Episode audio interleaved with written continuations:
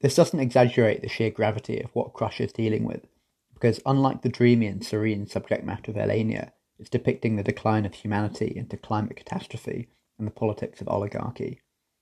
Being no stranger to the practice of political protest through music, Shepherd cites We Almost Lost Detroit by Gil Scott Heron and Messiaen's Quartet for the End of Time as important influences.